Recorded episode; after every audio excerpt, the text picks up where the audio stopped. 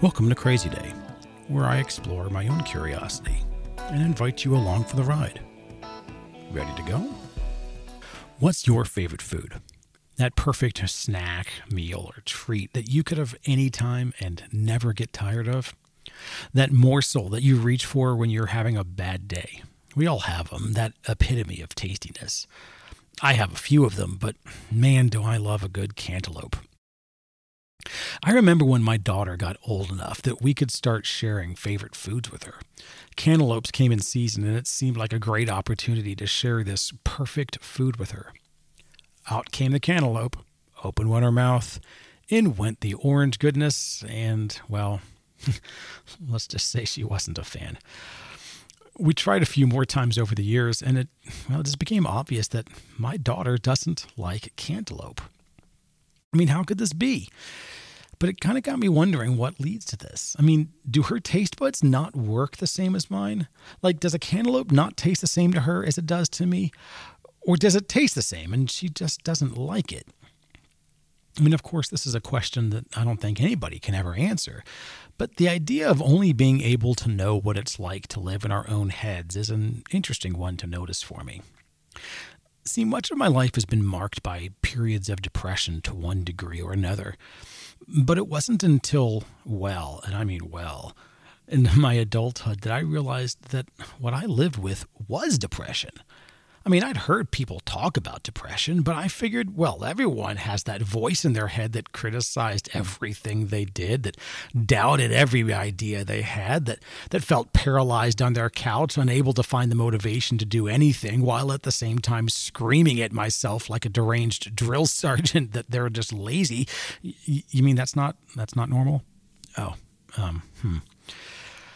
So in the beginning of 2016, I found myself working with a coach who helped me notice a connection between a, a spike in my depression and Monday mornings. And no, it wasn't just a case of the Mondays. So we explored that a bit and we pulled on the strings to see where it led. And what came up was this. See, I would spend my weekends at the time basically just playing video games. When she asked a few probing questions, I found myself replying with, I just feel like all I do is consume, but I never add anything to the world. And what's weird was this was a crazy thing to hear myself say because I had never thought of myself as a creative person, let alone someone who needed to create. I mean, in fact, I had always considered myself the opposite of a creative. I was a thinker, a problem solver. I was logical, stoic, and all that. Nothing but black and white crayons, please. And yet here I was, coming to the realization that my soul had been crying out for a creative release, and I had never given it. That year, I set a mantra for myself, an intention for each day to create more, consume less. It was a goal that I put out to do at least one creative thing each day as a way to start looking for those opportunities. And I was really broad with that definition too. I wasn't trying to justify it or to defend it to anyone, nobody but myself. Hang a picture on the wall? Yep, that was creative. I just added beauty to my home. Write in my journal? That counted. Read an inspirational blog? Created an idea in my head? Works. Cook dinner with intention? Creative watch the birds at lunch, and wonder and awe at the beauty in nature. Also creative in my book. See, I didn't need to be regimented about it. It was about retraining my brain to think in terms of feeding that part of my soul that had been literally starving for decades. My soul was going to the creative buffet and trying a little bit of everything to see what tasted good all that was important to me was that I started to shift my mind towards creative versus consumptive activities, at least once a day.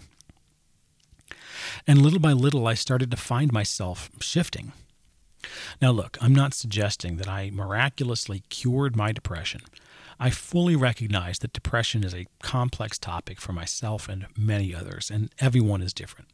But I can tell you that depression's impact on my life has decreased substantially since I learned to listen to what my soul needed and feed it. And so I wonder what warning flags has your soul been sending up that you may have been ignoring or misreading? And what's one thing you can do today to feed your soul? Just one thing. So that's it for this episode. Thank you so much for listening. If you liked it, please consider sharing it with a friend or leaving a review. As always, I love you all, and I'll see you on the next one.